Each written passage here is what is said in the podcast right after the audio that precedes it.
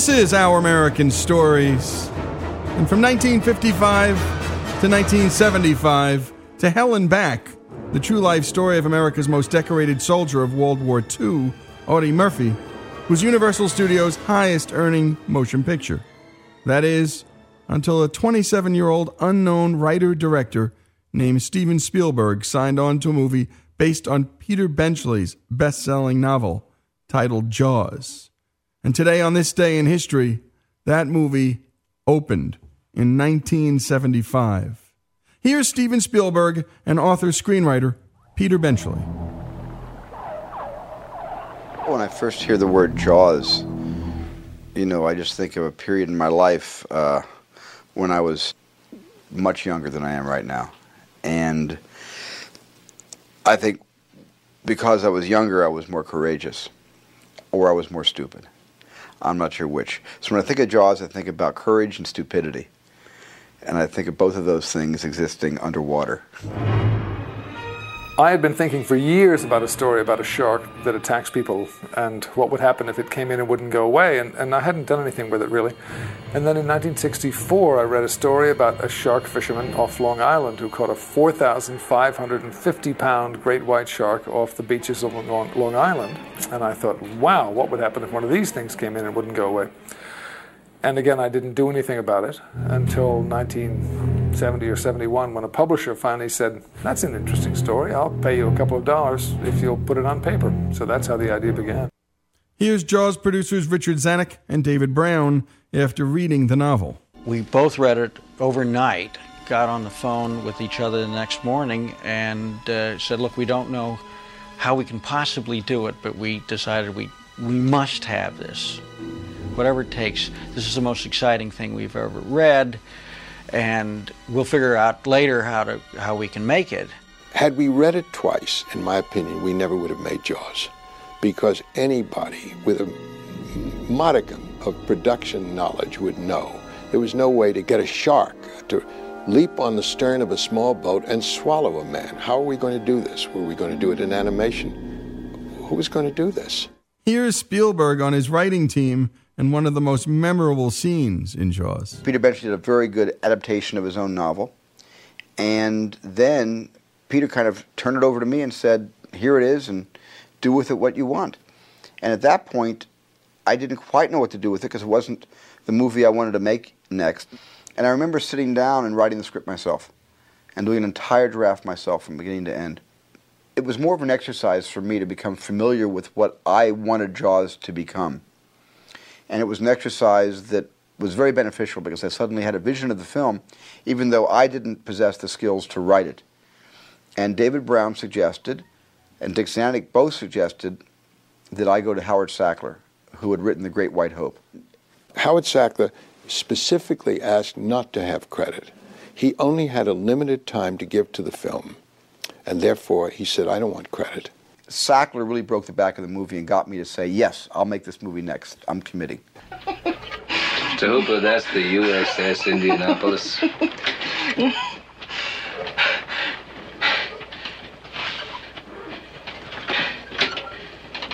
You on the Indianapolis?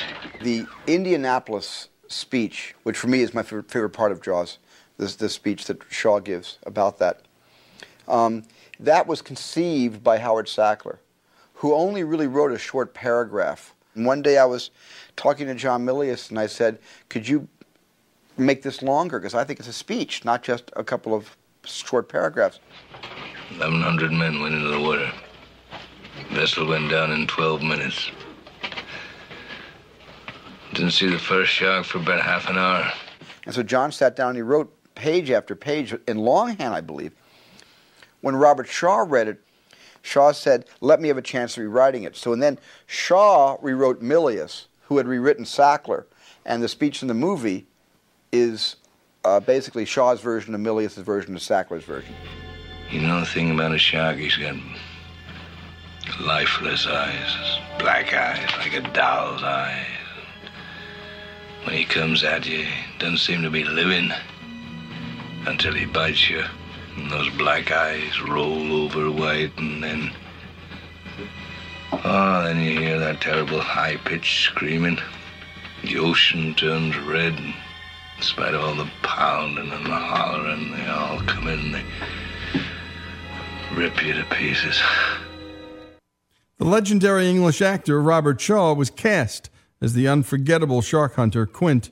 Here's Spielberg on casting Richard Dreyfuss as oceanographer Matt Hooper. I cast Dreyfuss basically because I, I loved American Graffiti, and I had seen him in that. And George Lucas was the person who sort of said to me, "Why don't you cast Ricky, Ricky Dreyfuss? He'd be great." And he told me this movie that he wanted to make, and it was really a a shocker. I mean, even as he was telling it to me as a tale, it was a great, exciting story. And I said, "Well, this this sounds like it's going to be a great movie. I'd rather watch this movie than shoot it because it's going to be a bitch to shoot." Then a few months later, I went to see the opening of a film that I had done in Canada called The Apprenticeship of Duddy Kravitz. And I saw myself really for the first time. And I had a heart attack. I had a total nervous collapse. I thought I was awful. And I, I figured that I'd better get a job really soon. So I called Steven and I said, if you still want to offer me that job, I'll take it. And he said, yes. So in essence, I came crawling to Martha's Vineyard for the part. And is Richard Dreyfuss glad he crawled back? And when we come back, more on Jaws on this day in history. It debuted in 1975. And as always, our This Day in Histories are brought to us by the great folks at Hillsdale College, the best place in America to study all of the fine and beautiful things in life the Constitution, philosophy, art, everything. And if you can't get to Hillsdale, Hillsdale will come to you. Go to hillsdale.edu and take their terrific and free online courses. When we come back, the rest of the story of Jaws. It debuted on this day in history in 1975.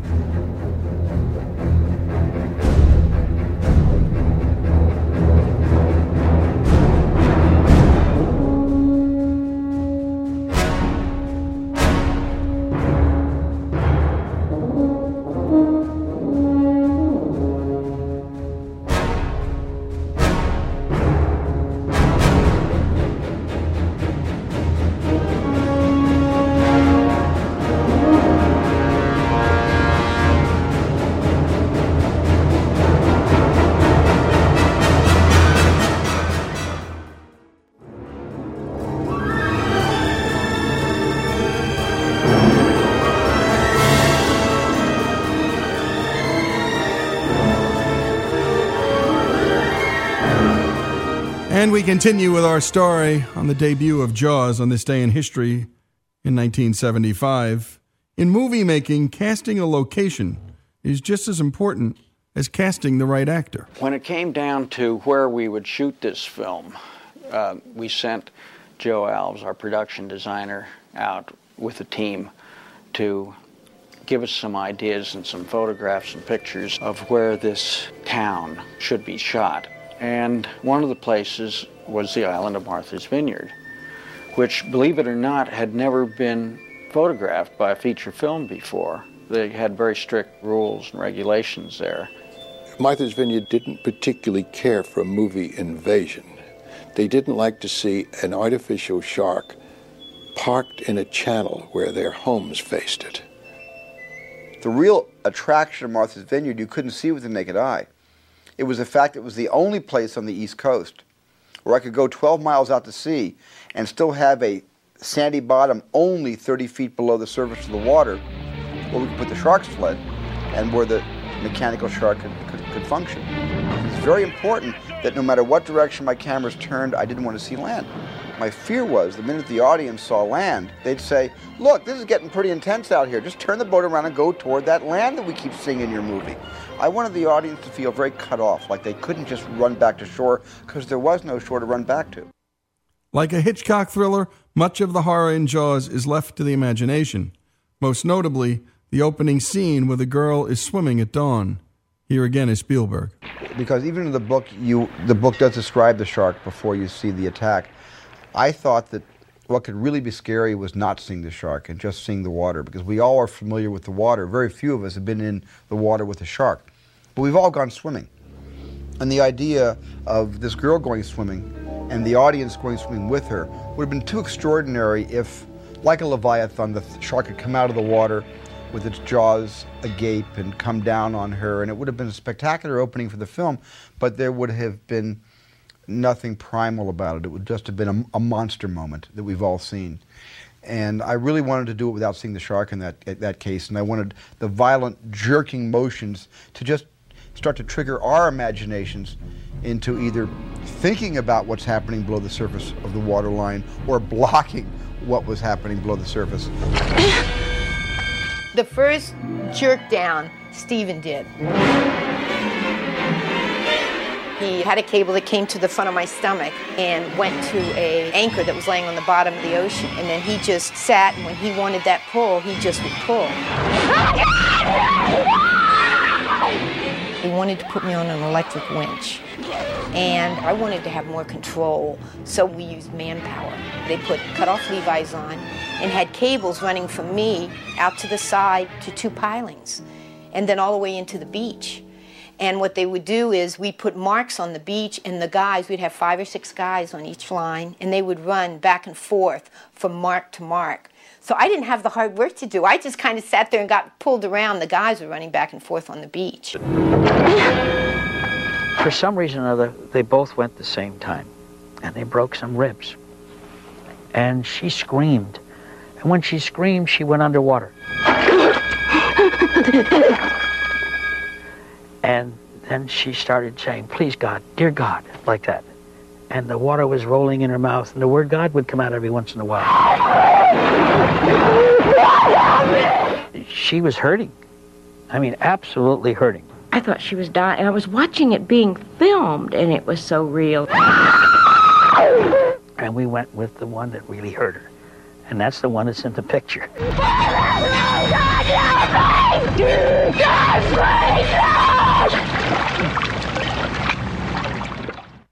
And then there's the shark, or as they say, the star of the film. Here's members of the Jaws production team on their star. A bunch of us young punks went to this hangar where they'd built the shark. Steven had been taught how to turn on the hydraulic things so the mouth would open and close. I remember George Lucas crawled into the mouth of this thing. I was looking at these feet sticking out of the mouth, and I said, the relationship of him to that shark is the same as me to a taco. You know, I mean, this thing is going to eat all of you. It ain't going to get your leg, it's going to get you. But of course, then we broke it. We broke the damn thing, and we all ran out of there like little kids. After a couple months, we had a frame, we had the skin on, uh, and an unpainted shark. And we, we had it in the parking lot, and it wiggled. And we said, great, you know, let's go to the vineyard and make a movie. Most of the hydraulic valves on the shark were powered by electric solenoids. And they got the whole thing put together, and when they dumped it in the water, everything fried. And so Steven had to start shooting everything but shark. Guys, we can't shoot right now. Hold on. Every day you come in from shooting. How's the shark? How are they coming? Did they try it? Uh, you know, and they would try it and it'd break down. Every day the sharks would be tested, and every day the jaw would go, or the eyes would pop out. That's a much maligned shark, and I'm kind of responsible for creating the, a lot of the bad mouthing about the shark because the shark was frustrating. It, it didn't really work all the time. It didn't work hardly at all. Hence the wonderful and classic beginning of Jaws in which no shark is seen, but a woman is drawn down into the waters, and there came the terror. We've learned from the two movies, Rocky and Goodfellas, the importance that that Steadicam played in both movies' successes. Jaws took the concept of the Steadicam and put it on water. Here's Spielberg and his crew. I really wanted this movie to be just at water level, the way we are when we're treading water. We don't see water three feet off the water. We see water like this. By holding the camera next to the water, just hand holding it in a water box, which I had made specially for this picture. Panavision built it for me. And then I designed and built rafts so that we could work this water box right at water level. And this has a, a psychology about it that makes you subconsciously aware that right below the surface of that water could be that shark. Without great sound and music, there's no such thing as a great picture. Here's the crew, including music composer of Jaws, John Williams, talking about the movie's iconic sound. We needed something that everybody could say, that's a shark. We took a large uh, Coke bottle and we shook it up real good, threw it out on the cement, and it goes shh.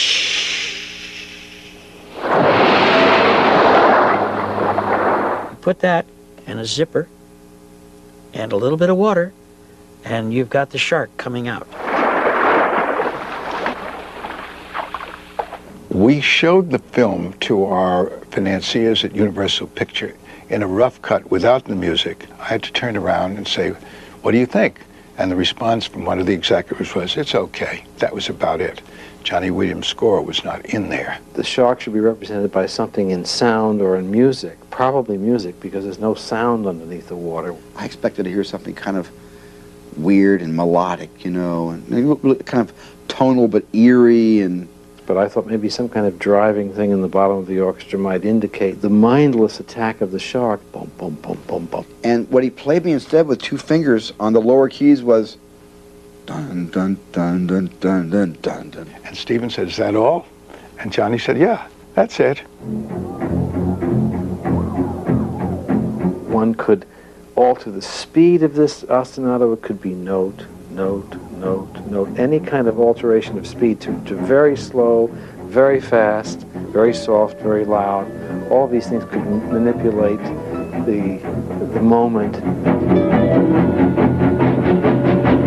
that combination of sound and and uh, image forming a memory, which can then be referred back to. And without that score, to this day, I believe the film would have only been half as successful. Once Jaws hit the big screen, it did for ocean swimming what Psycho did for taking a shower. Jaws is now considered one of the greatest films ever made it was the prototypical summer blockbuster, with its release regarded as a watershed moment in motion picture history. Because of it, today, there's a battle every summer to see who will become this summer's blockbuster motion picture. Jaws became the highest grossing film of all time until the release of Star Wars. With a $9 million budget, it grossed 471 million at the box office. Jaws won three Academy Awards for Best Film Editing, Best Original Dramatic Score, and Best Sound. It was also nominated for Best Picture, losing to One Flew Over the Cuckoo's Nest. And Spielberg greatly resented the fact that he was not nominated for Best Director. Along with Star Wars, Jaws was pivotal in establishing the modern Hollywood business model, which revolves around high box office returns from action and adventure pictures with simple, high concept premises that are released during the summer in thousands of theaters and supported by heavy advertising. Jaws was followed by three sequels, none with the participation of Spielberg, and there were many imitative thrillers thereafter. This is Lee Habeeb. This is Our American Stories, This Day in History, as always, brought to us by the great folks at Hillsdale College. And in 1975, Jaws made its debut.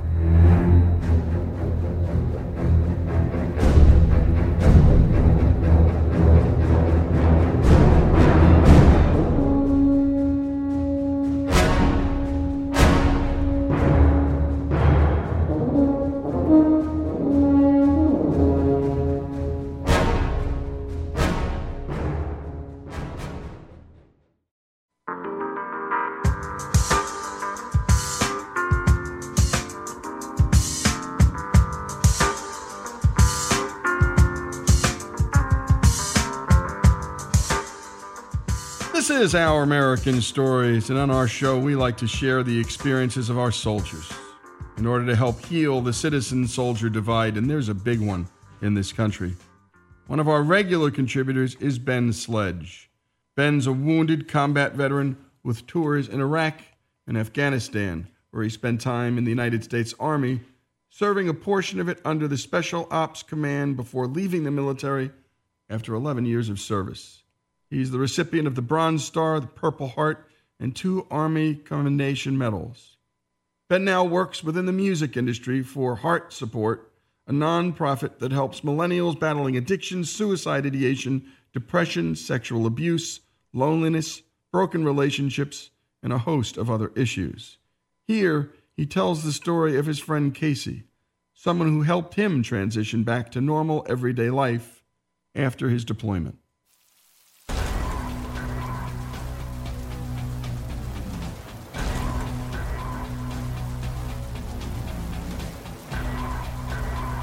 It was raining the day Casey died. Fourteen years earlier, you hunched, covering your face as sun bleached gravel whipped through your hair and pelted your cheek. The incoming helicopters kicked gravel and sand into those stupid of us enough to wait, or curious enough to discover more. Men ran frantically while pointing and yelling. Some had black smudges across their face. You could only assume was tar or gunpowder. Then they hauled him off the helicopter while yelling to clear a path. Most people remember the first time they've watched someone die. Grandma in the hospital bed whose hand goes slack, the friend in the accident who exhales one last time while his eyes go wide.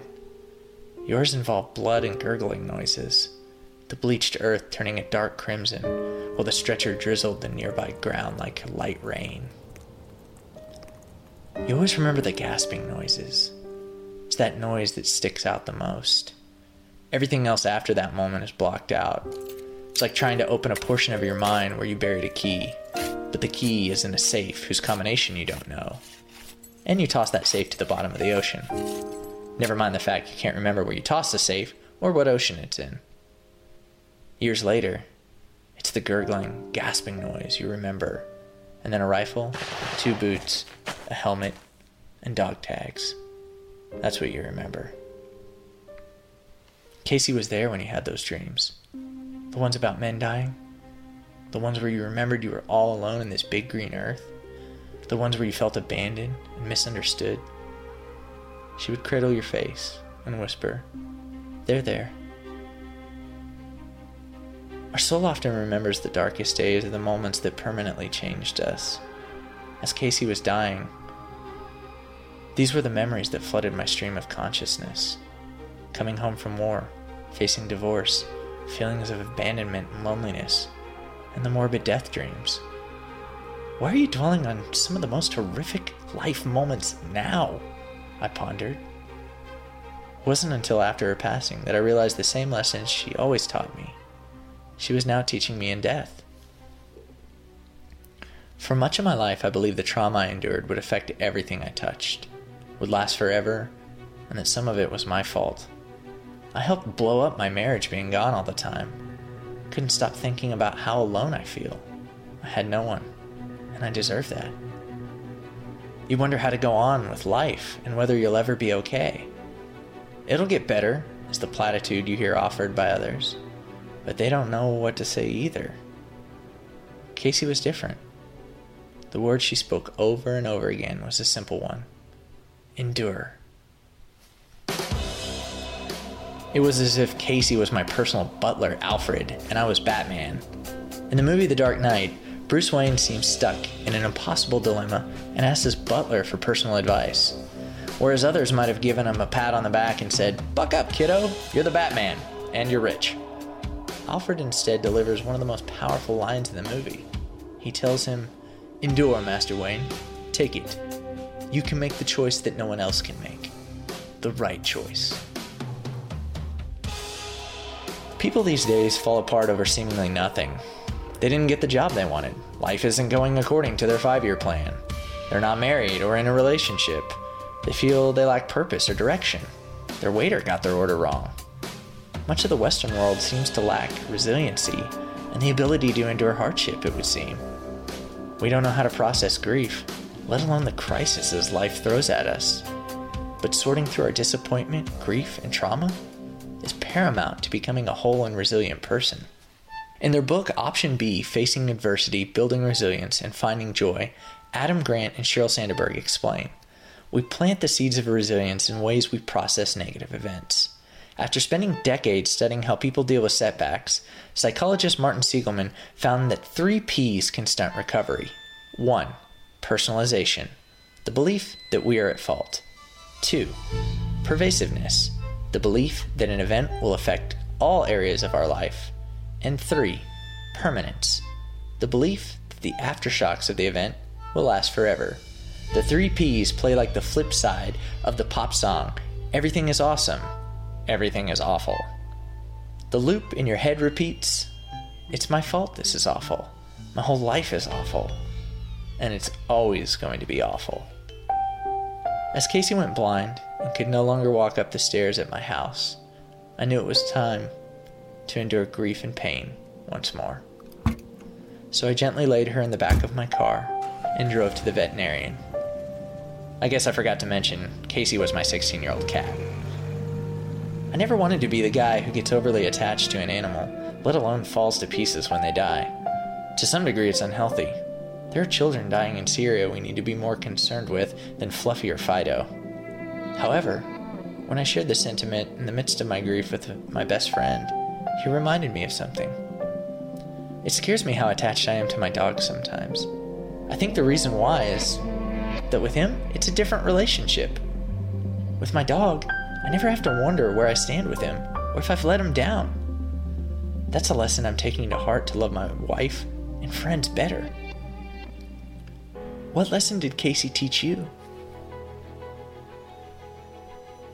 Before I got remarried, I lived with a close friend who played football for Dartmouth. He too had a cat he was obsessed with. We always laugh about an evening we invited two girls over who made fun of us for looking like professional athletes that had an uncanny affection for cats. My old roommate's cat, named Gus, died tragically about a year ago. When he shared what he learned, I realized his lesson was the same as mine resilience. His cat was an anchor when he moved to another state, found himself in a job he hated, lived alone, and wanted to kill himself. That cat kept me from killing myself. Who the hell was going to feed him if I was gone? Then over time, I realized he was weathering the changes better than I was. If my cat could make it, so could I. When Gus passed away, despite his grief, he took that lesson to heart and endured. He continues to do so in the midst of some of the hardest situations and decisions he's faced. Perhaps that's the great joy we often miss in the animals we love, the lessons they teach us that help us grow stronger. Whether that's loving someone when they don't deserve it, resilience, patience, or even suffering well. Animals seem to endure suffering better than humans, whereas we ask why, they crawl off to be alone. When I arrived at the vet to put Casey down, I tried not to cry in front of the tech. When it came time to put her down, the vet asked me, Are you ready for this? That's when the memories I described in the beginning flooded back. There was Casey, cuddling my face when I felt sad and teaching me to endure. I was in Afghanistan and Iraq, I say through a knowing smile. I've seen worse. An hour later, I buried Casey in my backyard while it rained. I buried her in the spot where there was no grass growing, and most of the vegetation was dead. I figured it was appropriate, because even in her death, where she's buried, reminds me that where there's no grass, there's always an opportunity for some to grow. And great job on that, Faith. And thank you, Ben. Ben Sledge's story, his cat story, Casey, here on Our American Stories.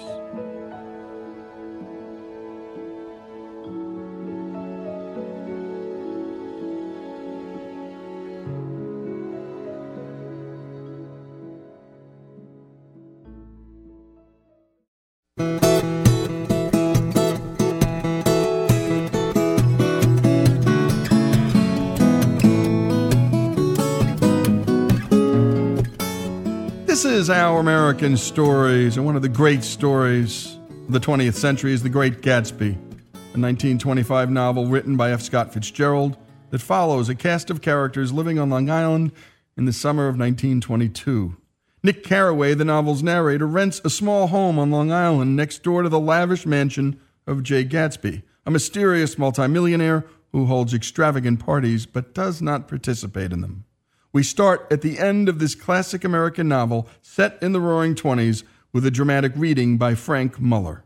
One of my most vivid memories is of coming back west from prep school and later from college at Christmas time. Those who went farther than Chicago would gather in the old dim Union Station at six o'clock of a December evening with a few Chicago friends, already caught up into their own holiday gaieties to bid them a hasty goodbye. I remember the fur coats of the girls returning from Miss This or That's, and the chatter of frozen breath and the hands waving overhead as we caught sight of old acquaintances, and the matchings of invitations, are you going to the Ordways, the Hersheys, the Schultzes, and the long green tickets clasped tight in our gloved hands, and last the murky yellow cars of the Chicago, Milwaukee, and St. Paul Railroad looking cheerful as Christmas itself on the tracks beside the gate. When we pulled out into the winter night and the real snow, our snow, began to stretch out beside us and twinkle against the windows, and the dim lights of small Wisconsin stations moved by, a sharp, wild brace came suddenly into the air. We drew in deep breaths of it as we walked back from dinner through the cold vestibules, unutterably aware of our identity with this country for one strange hour before we melted indistinguishably into it again. That's my Middle West. Not the wheat or the prairies or the lost Swede towns, but the thrilling returning trains of my youth, and the street lamps and sleigh bells in the frosty dark, and the shadows of holly wreaths thrown by lighted windows on the snow. I am part of that, a little solemn with the feel of those long winters, a little complacent from growing up in the Carraway house in a city where dwellings are still called through decades by a family's name. I see now that this has been a story of the West after all. Tom and Gatsby, Daisy and Jordan and I were all Westerners, and perhaps we possessed some deficiency in common which made us subtly unadaptable to Eastern life. Even when the East excited me most, even when I was most keenly aware of its superiority to the bored, sprawling, swollen towns beyond the Ohio, with their interminable inquisitions which spared only the children and the very old, even then it had always for me a quality of distortion. West Egg, especially, still figures in my more fantastic dreams. I see it as a night scene by El Greco, a hundred houses, at once conventional and grotesque, crouching under a sullen, overhanging sky and a lustreless moon.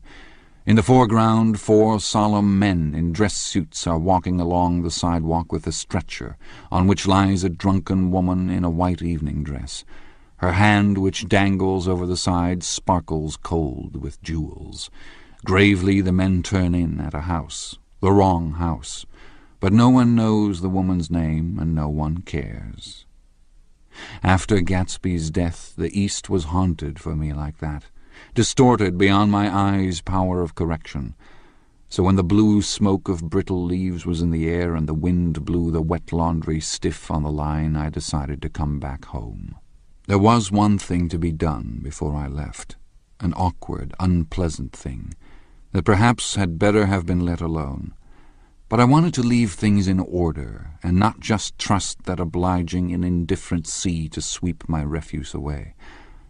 I saw Jordan Baker and talked over and around what had happened to us together, and what had happened afterward to me, and she lay perfectly still, listening in a big chair. She was dressed to play golf, and I remember thinking she looked like a good illustration, her chin raised a little jauntily, her hair the colour of an autumn leaf, her face the same brown tint as the fingerless glove on her knee. When I had finished, she told me without comment that she was engaged to another man. I doubted that, though there were several she could have married in a nod of her head, but I pretended to be surprised. For just a minute I wondered if I wasn't making a mistake. Then I thought it all over again quickly and got up to say goodbye. Nevertheless, you did throw me over, said Jordan suddenly. You threw me over on the telephone. I don't give a damn about you now, but it was a new experience for me, and I felt a little dizzy for a while. We shook hands. Oh, and do you remember, she added, a conversation we had once about driving a car? Why, not exactly. You said a bad driver was only safe until she met another bad driver. Well, I met another bad driver, didn't I? I mean, it was careless of me to make such a wrong guess. I thought you were rather an honest, straightforward person. I thought it was your secret pride. I'm thirty, I said. I'm five years too old to lie to myself and call it honor. She didn't answer. Angry and half in love with her and tremendously sorry, I turned away. One afternoon late in October, I saw Tom Buchanan.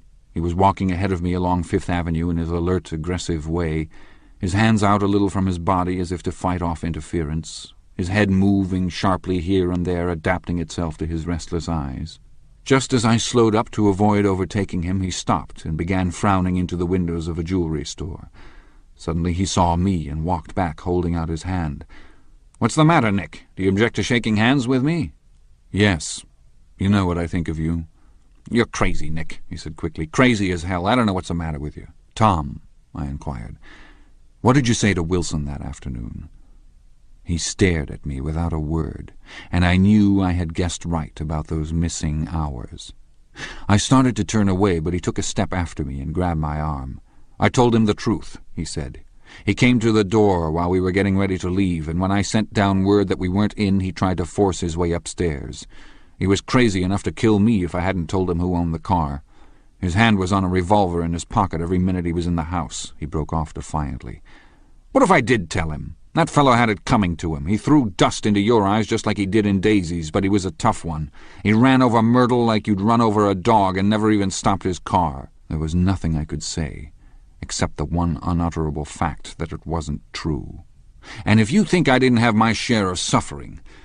Look here, when I went to give up that flat and saw that damn box of dog biscuits sitting there on the sideboard, I sat down and cried like a baby. By God, it was awful. I couldn't forgive him or like him, but I saw that what he had done was to him entirely justified. It was all very careless and confused. They were careless people, Tom and Daisy. They smashed up things and creatures and then retreated back into their money or their vast carelessness or whatever it was that kept them together and let other people clean up the mess they had made. I shook hands with him it seemed silly not to, for I felt suddenly as though I were talking to a child. Then he went into the jewelry store to buy a pearl necklace, or perhaps only a pair of cuff buttons, rid of my provincial squeamishness forever. Gatsby's house was still empty when I left. The grass on his lawn had grown as long as mine. One of the taxi drivers in the village never took a fare past the entrance gate without stopping for a minute and pointing inside. Perhaps it was he who drove Daisy and Gatsby over to East Egg the night of the accident and perhaps he had made a story about it all his own. I didn't want to hear it, and I avoided him when I got off the train. I spent my Saturday nights in New York, because those gleaming, dazzling parties of his were with me so vividly that I could still hear the music and the laughter, faint and incessant from his garden, and the cars going up and down his drive. One night I did hear a material car there, and saw its lights stop at his front steps, but I didn't investigate. Probably it was some final guest who had been away at the ends of the earth and didn't know that the party was over. On the last night, with my trunk packed and my car sold to the grocer, I went over and looked at that huge, incoherent failure of a house once more. On the white steps, an obscene word scrawled by some boy with a piece of brick stood out clearly in the moonlight, and I erased it, drawing my shoe raspingly along the stone. Then I wandered down to the beach and sprawled out on the sand. Most of the big shore places were closed now, and there were hardly any lights except the shadowy, moving glow of a ferryboat across the sound.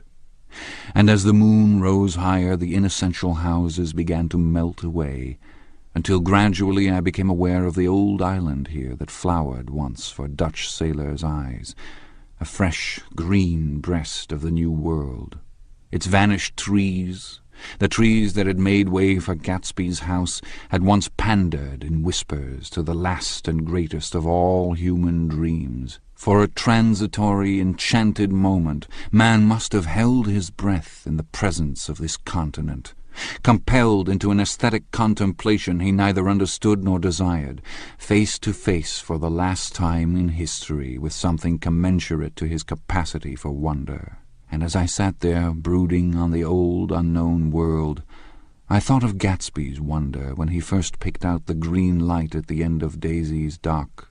He had come a long way to this blue lawn, and his dream must have seemed so close that he could hardly fail to grasp it.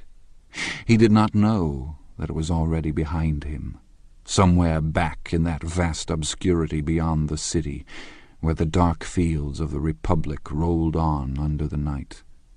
Gatsby believed in the green light, the orgiastic future that year by year recedes before us. It eluded us then, but that's no matter. Tomorrow we will run faster, stretch out our arms farther, and one fine morning... So we beat on, boats against the current, borne back ceaselessly into the past.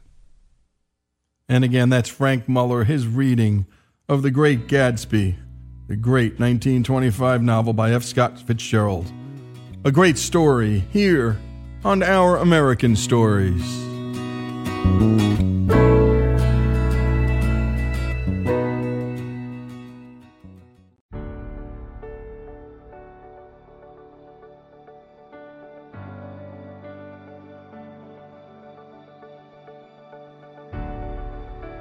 This is Lee Habeeb, and this is Our American Stories. They say that dogs are man's best friend, but what about the cats? And by the way, we have a lot of talks here as we prepare our show about dogs and cats and food uh, and other such things. The things that matter in life, right? And you know, there are cat people, there are dog people, and we're not here to have an opinion about either. Though I have four pugs that all weigh in under 35 pounds, to which Stan says those aren't dogs, those are cats. And uh, I, I disagree, Stan, but you know, he's got his point. And then, of course, there are the cat folks, and we own a cat. We have a cat named Spunky, a boy, and he kills, well, anything that moves. And he's an outdoor cat that lives on our patio furniture, occasionally comes indoors, walks around for about five minutes, and goes, I'm out of here. Can't stand it, too boring, and wants to go right back outside and hunt and do all the things that Spunky does. Well, oftentimes for cities, cats are disposable. And here is one of our Hillsdale interns, Monty Montgomery, with a story about an organization that is sticking up for the kitty cats. Cats in America are facing a serious problem. Cats aren't being adopted from the McDowell County Animal Shelter. You've got uh, so many sources, internet, that give them away free, so it's hard for us to compete. It's $65 to adopt a cat from here. That pays for shots and spaying. Plus, Blevin says cats are just not adopted as often as dogs, and these obstacles are reflected in the shelter's 95% kill rate for cats. But one Kansas City nonprofit organization is doing something unique to solve this feline crisis. KC Pet Project is a nonprofit organization that operates the Kansas City, Missouri Animal Shelter, and we take in over 10,000 pets a year here in our largest no-kill shelter actually in Kansas City. And we do a lot of great work with adoptions all around the community. We adopt out uh, well over 6,700 pets each year. Some of that involves um, some really fun training things with our cats. Training cats? It's not as crazy as it seems, and the Kansas City Pet Project is doing just that. In 2017, we had a different scenario than we've ever had before where we adopted out more cats than we did dogs for the first time since taking over the shelter.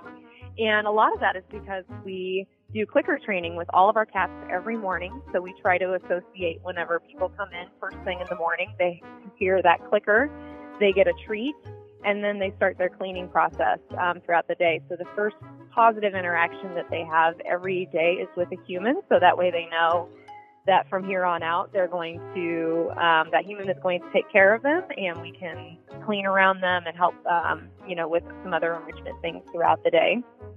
And that clicker training leads cats to learn how to high five among all things.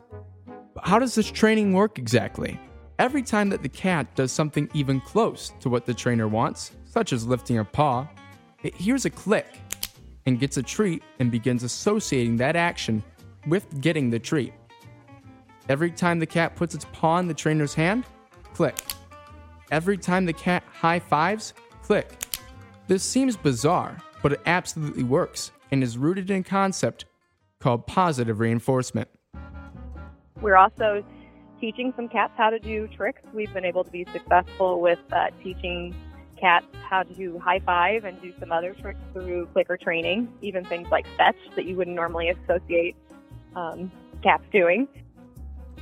So cats, the pessimists of the animal kingdom, now seem more sociable to potential adopters, which has led to some fantastic results for the organization, founded just six years ago. Started here as uh, a brand new organization here in Kansas City, Missouri and in our first year took in nearly 8,000 pets and ended with over 90% uh, what we call a live release rate in the shelter industry. Basically, all animals that are coming in, over 90% of them were leaving through positive outcomes, and that's through adoptions, through returning pets back home to their, their owners, and with working with rescue partners all over the country and even beyond. Um, able to transfer some pets to Canada in the past. And through KC Pet Project's hard and dedicated work, cats are being given back their nine lives.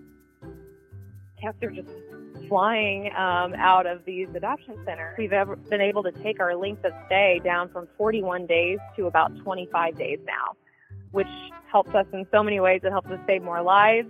Um, it helps with our, um, you know, our expenses and everything on those cats. If they're not there longer, then, um, you know, we're not having to spend as much on those cats because they're getting into homes faster. And actually, the cats are a lot healthier in the long run, too. So it's a really interesting program because they're less stressed, they're happier, um, they have, you know, sort of this great um, routine that they go through every day with our staff and we're helping them become more adoptable so they can get into homes faster.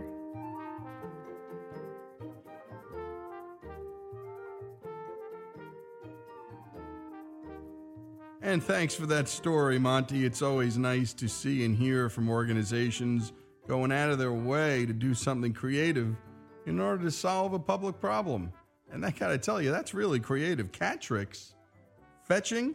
My, my dogs don't fetch. I wanna send the pugs to the Kansas City Pet Project and see if we can get some high fiving pugs when they leave that actually fetch.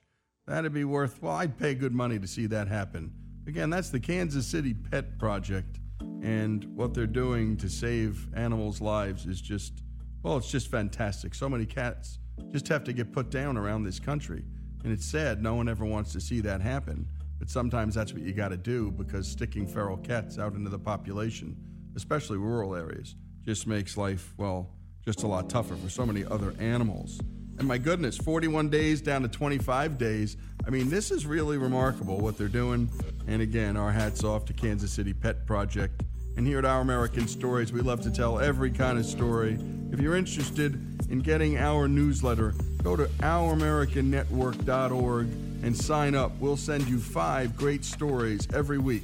That's five great stories every week. Sign up on our newsletter, ouramericannetwork.org, and we'll send you five great stories, and that's both in audio form and in transcript form too. You can read it, you can listen to it, however you want it. That's ouramericannetwork.org. And once again, hat tip to our Hillsdale intern, Monty Montgomery, the Kansas City Pet Project, their story, and the saving of so many kitty cats' lives, their stories. High five and cat stories here on Our American Stories.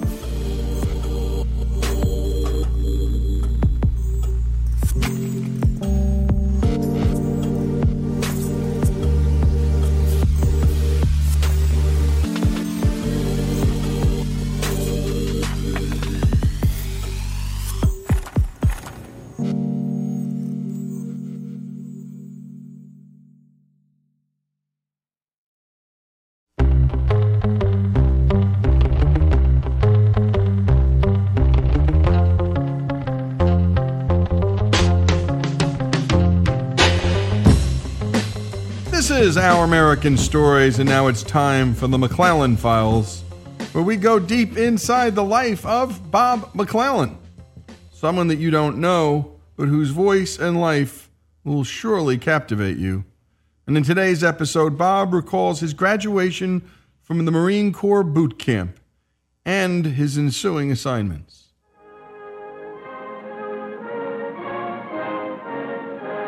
The night before graduation, our assignments were announced. Out of 80 men, 58 would be deployed to Vietnam.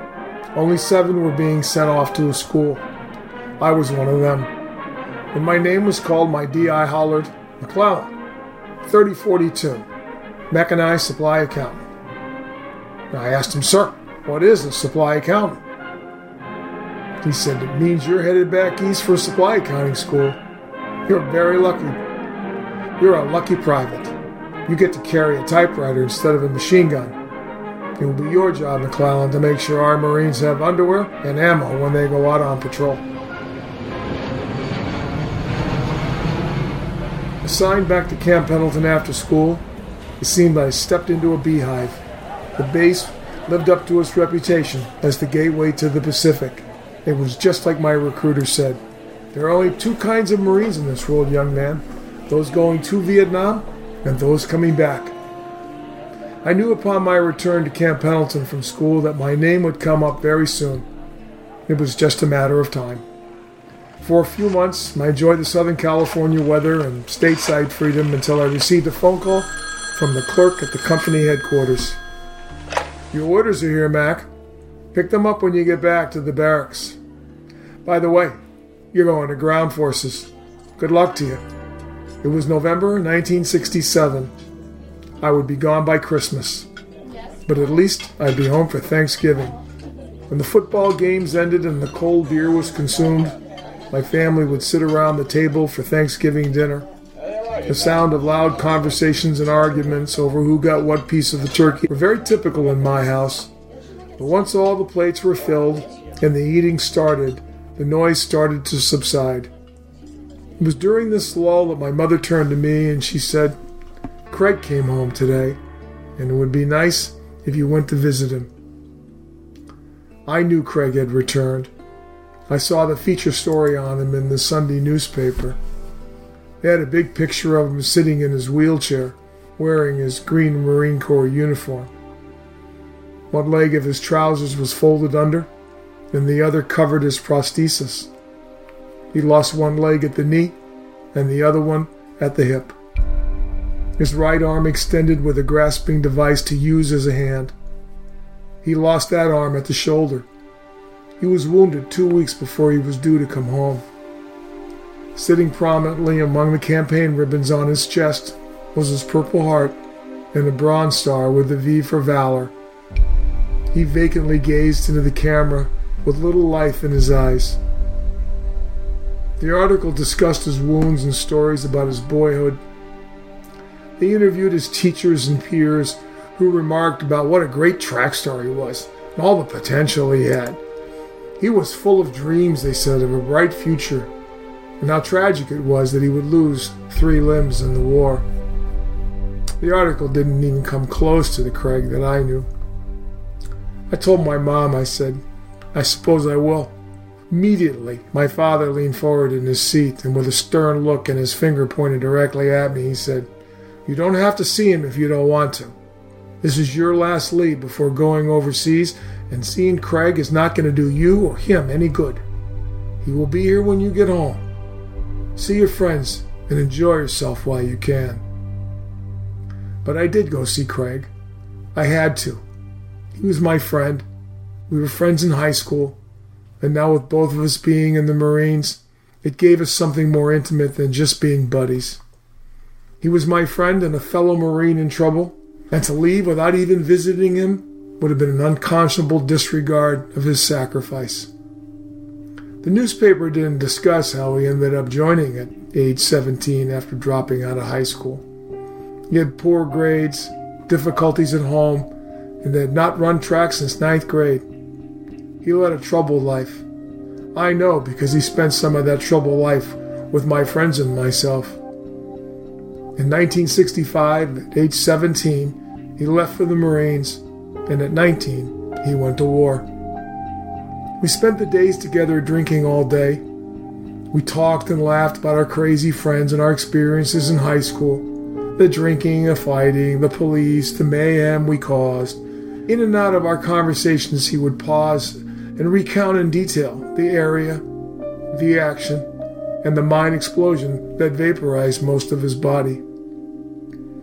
He said it all happened so fast one second he was trying to clear a path out of a village through a minefield that was being overrun when an explosion nearby caused him to move his foot just a couple inches too far.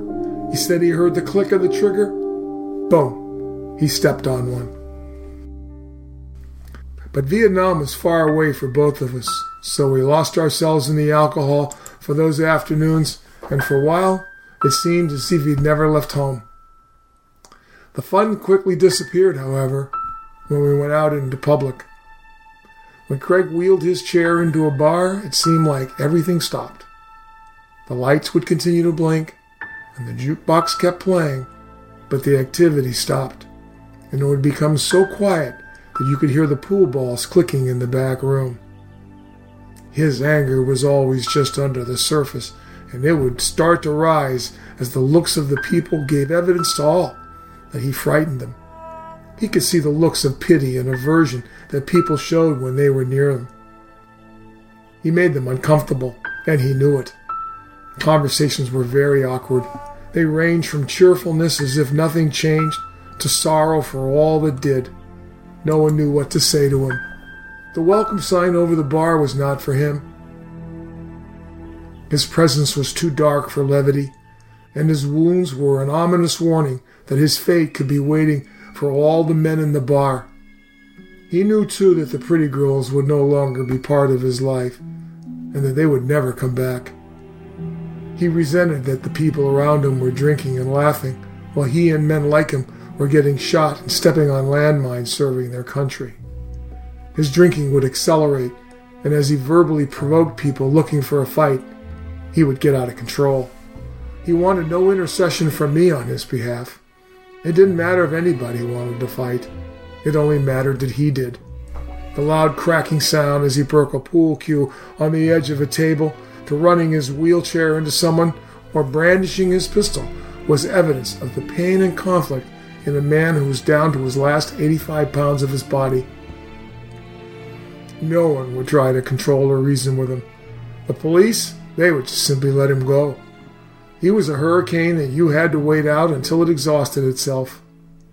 The pain from his body and psyche would become more visible as he tried to overcome his handicaps to be normal and fail. I have never seen any time in my life more pain in a human being than that of my friend. His emotions were uncontrollable, and he was unable to understand why they just didn't let him die on the battlefield and avoid coming home to this half life that awaited him. Being around him, I felt impotent and helpless. There was just nothing I could do for him. He was so deeply wrapped in his pain and self destruction that in a short time he would recede from life and disappear. He told me that's what he wanted. He just wanted out. We talked a lot about what was going on in Vietnam, and though I tried to remember that not all men die or come home like Craig, the reality and consequences of war were very hard for me to ignore. I began to question the wisdom of enlisting and worried about what was ahead of me. I developed both doubt and fear.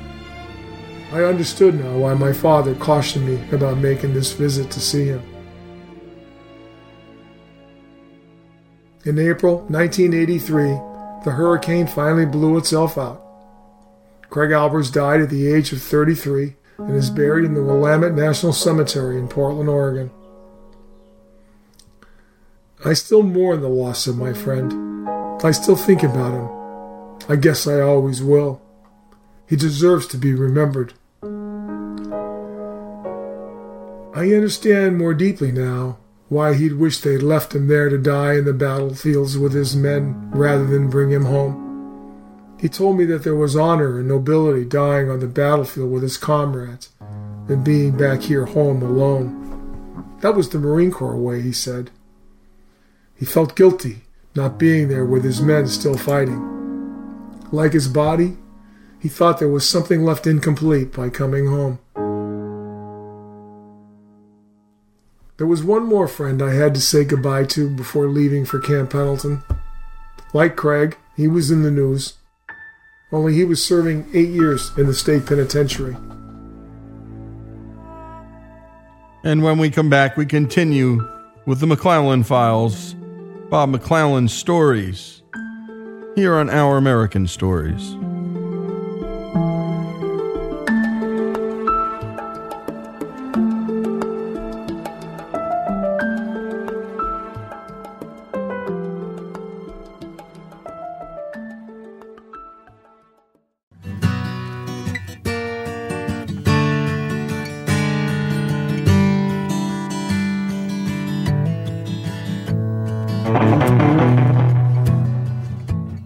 Is Our American Stories, and we return to Bob McClellan's story, now spending time with his childhood friends right before his first Marine Corps assignment.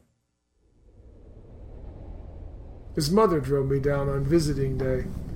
I remember walking under the guard towers and through all the fencing and barbed wire walls to reach the door to the prison.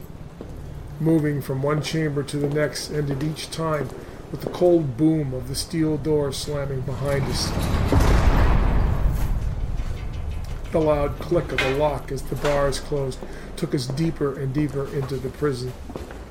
There was no way out. Deep into its interior, we were escorted into a large cafeteria and seated.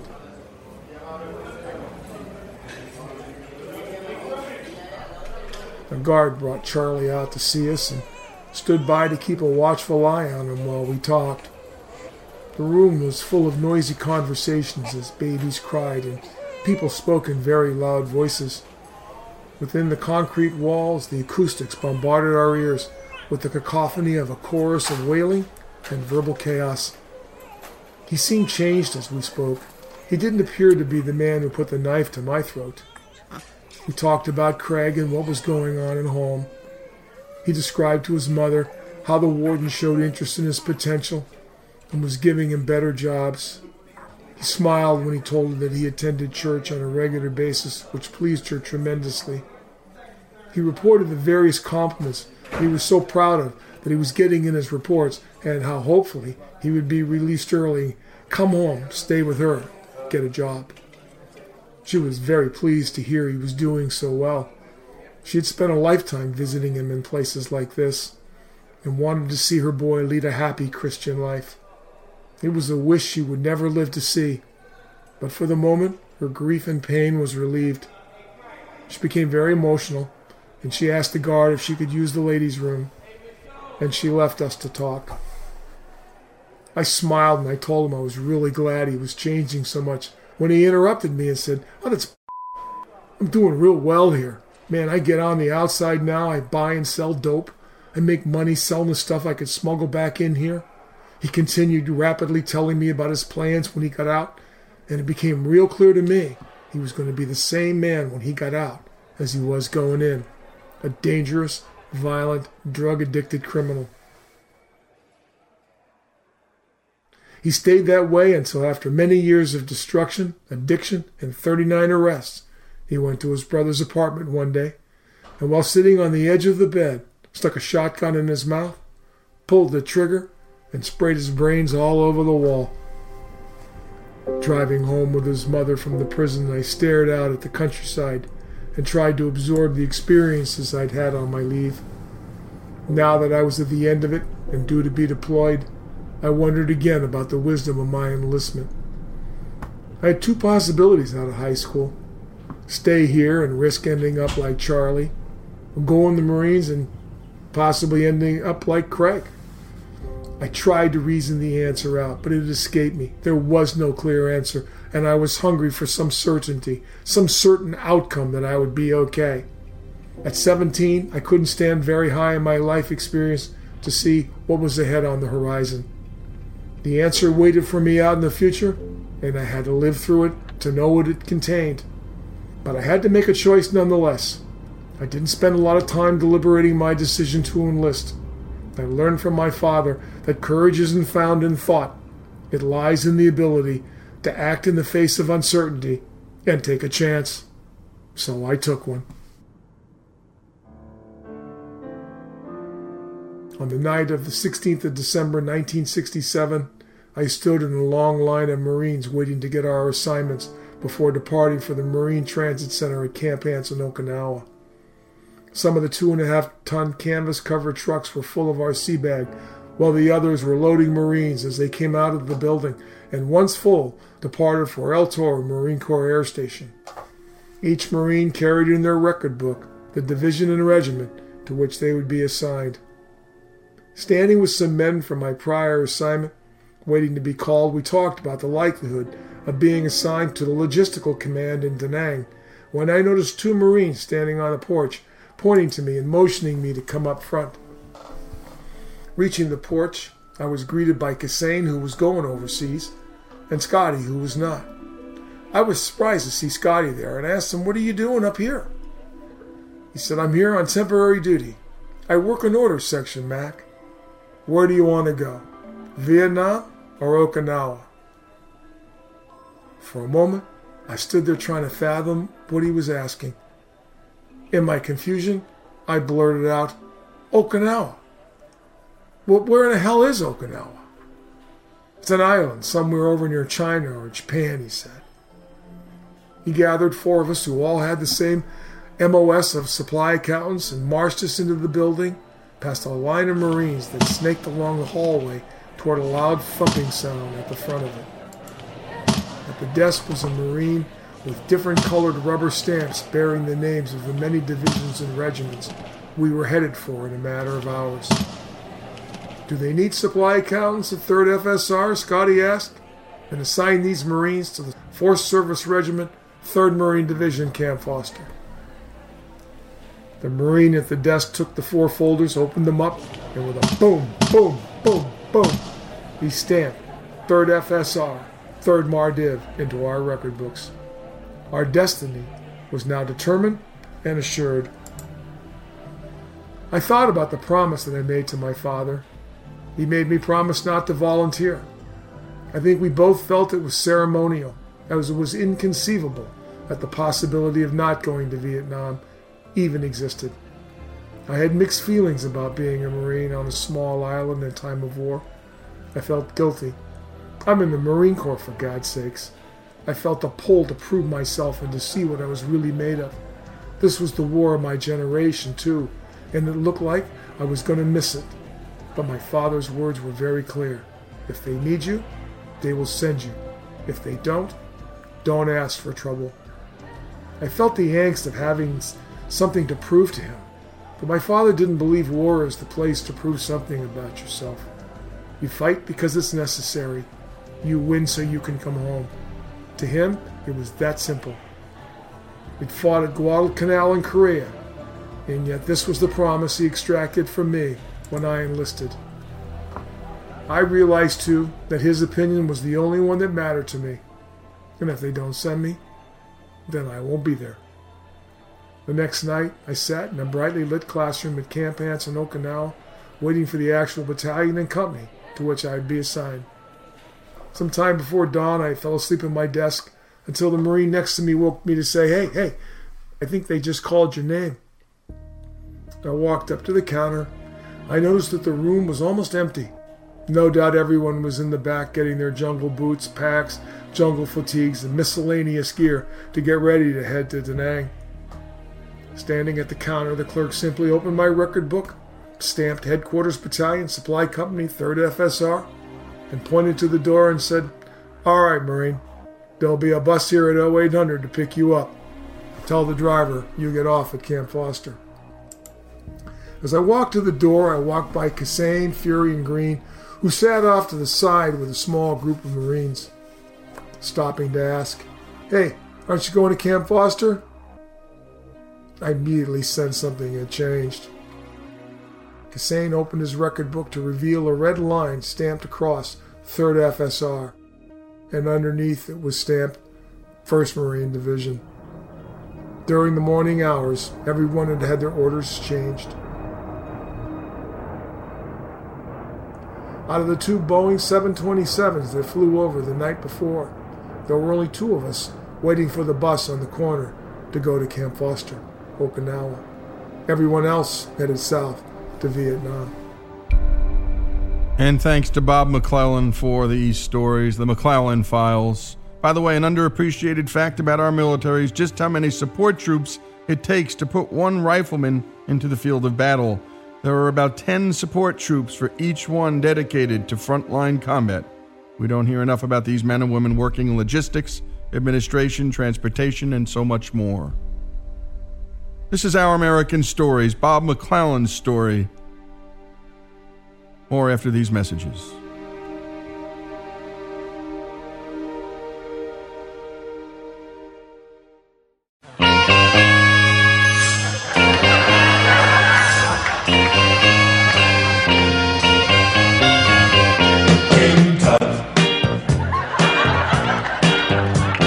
Now, when he was a young man, he never thought it'd see.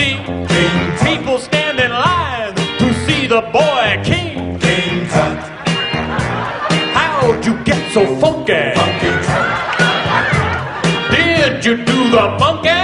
Born in Arizona, moved to Babylonia, King Tut. This is Lee Habeeb, and this is Our American Stories, and that's Steve Martin performing King Tut on Saturday Night Live. An actor, a writer, a producer, a musician. Steve Martin came to public notice in the 60s as a writer for the Smothers Brothers Comedy Hour, and later as a frequent guest on The Tonight Show. In the 70s, he performed his odd and offbeat and quirky comedy routines before packed national houses. He's returned to doing stand up and also regularly tours with his bluegrass band, the Steep Canyon Rangers. We start this segment with Steve's classic stand up comedy album called Let's Get Small. Recorded in San Francisco at a boarding house in 77, the album went platinum and peaked at number 10 on the Billboard pop charts. This album won the Grammy in 1979 for Best Comedy Album. In this clip, Steve gives hilarious takes on smoking. Well, not too many people smoking out here tonight. That's pretty good. Kind of bothers some people. If you're in a sleazy place like this and people start smoking, you know, doesn't bother me in a nightclub because I'm used to it. If I'm in a restaurant though and I'm eating and someone says, "Hey, mind if I smoke?" I always say, "Oh no, do you mind if I fart?"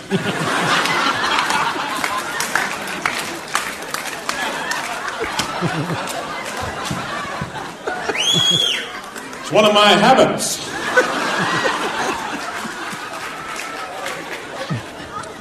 Yeah, they got a special section for me on airplanes now.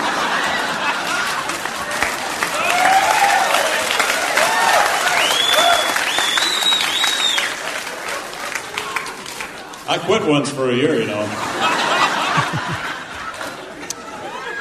But I gained a lot of weight. It's hard to quit. Um, you know, after sex, I really have the urge to light one up, huh?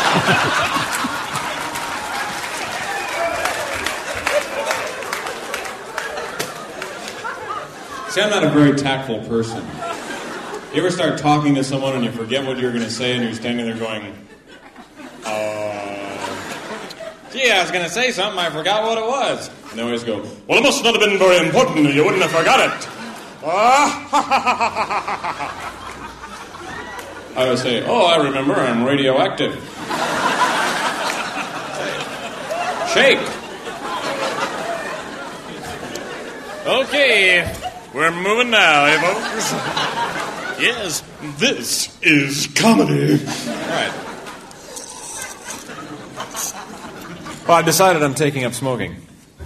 My uh, doctor told me I wasn't getting enough tar. The fun part of smoking is deciding what brand to smoke. Now, Virginia Slim, that's a woman's cigarette, right? What do they have, like little breasts on them or something?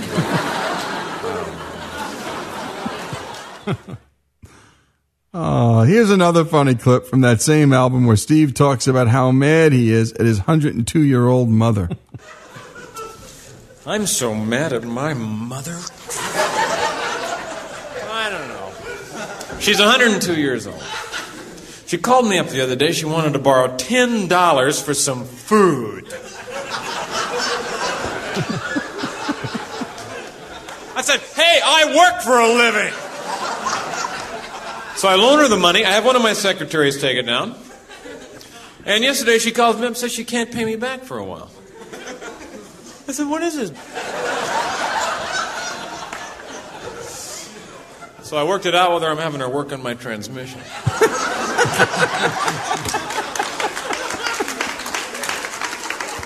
and if she can't fix that, I'm having her move my barbells up to the attic.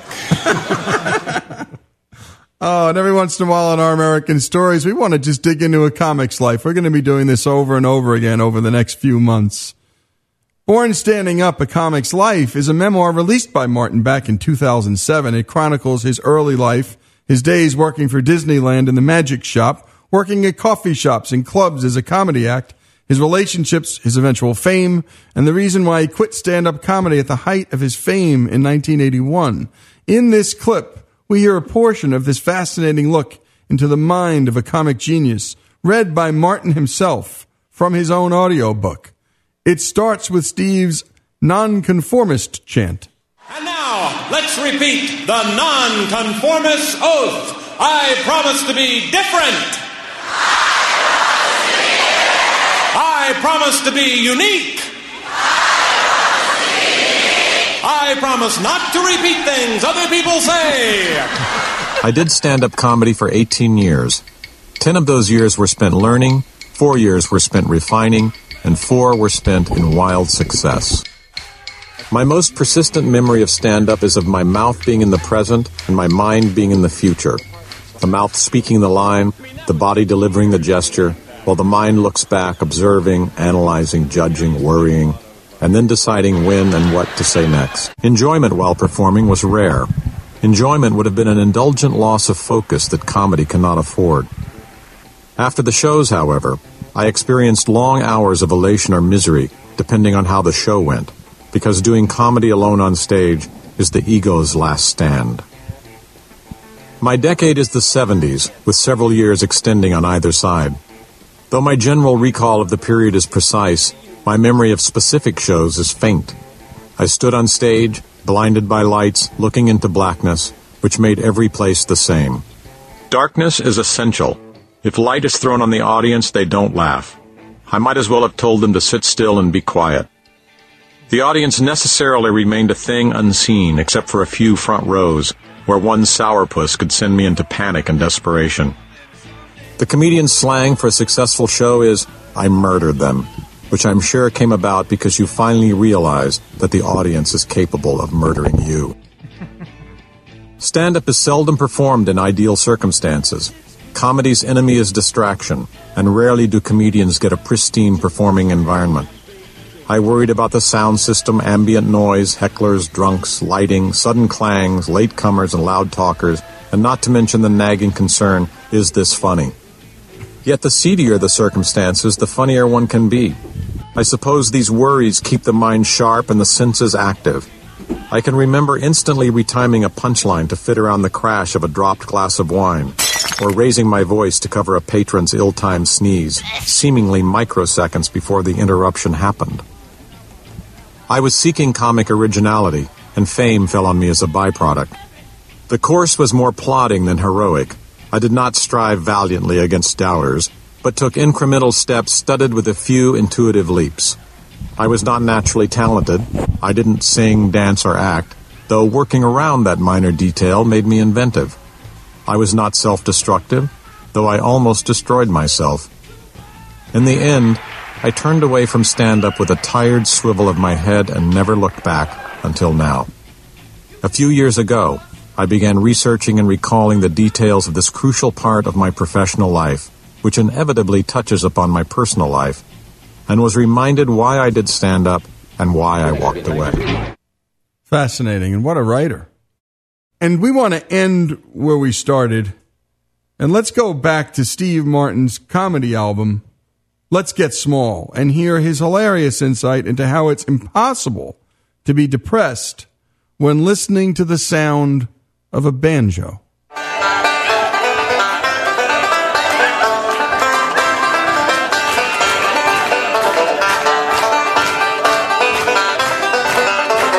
It's not a happy sound. Was just. You just can't sing a depressing song when you're playing the banjo. You just can't go, oh, death and grief and sorrow and murder.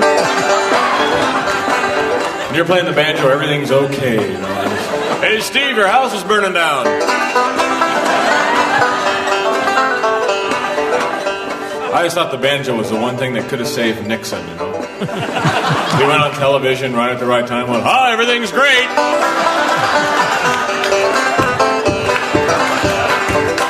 When he was, I think it'd be great if he had been traveling around the country and got off the plane and said, "I'd like to talk about politics, but first, a little Foggy Mountain breakdown."